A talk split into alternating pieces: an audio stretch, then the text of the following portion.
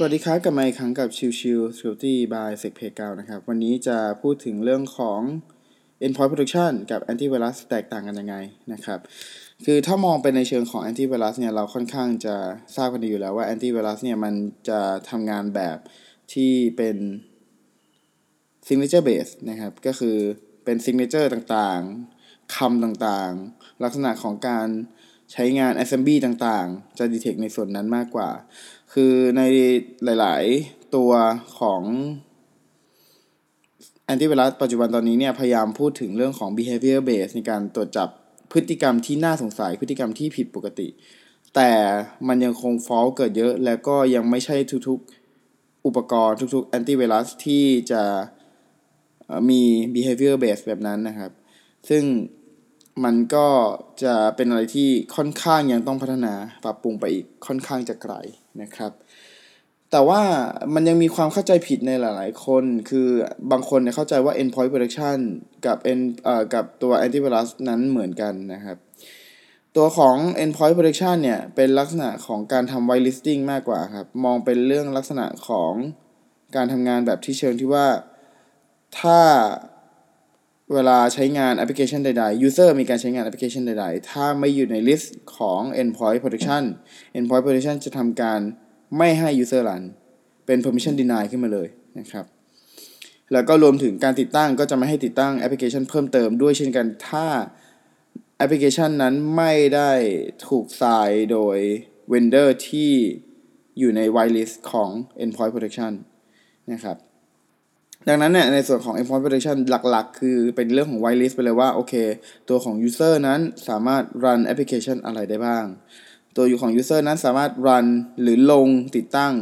แอปพลิเคชันจาก vendor เจ้าใดได้บ้างนะครับ นั่นคือใจความสำคัญของตัว endpoint protection นะครับ ทีนี้ประเด็นสำคัญคือการทำงานแบบนี้แหละครับ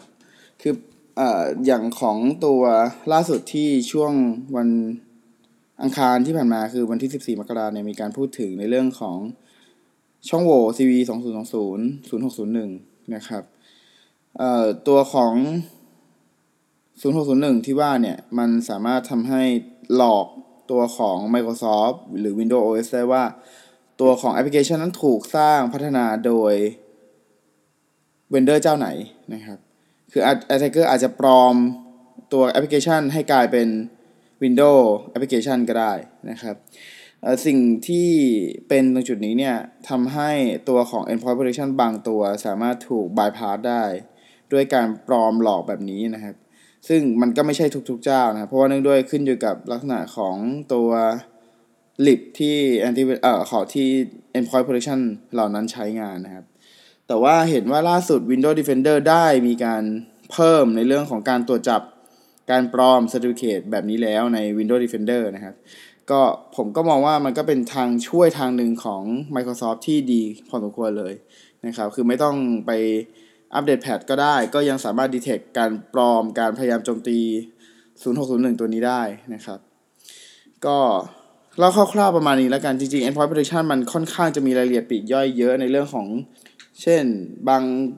ตัวของ endpoint protection บางตัวเนี่ย สามารถกำหนดได้เลยว่าถ้า service ตัวนี้รันแล้วไม่ได้เป็นตัว child process ชื่อประมาณนี้หรืออะไรแบบนี้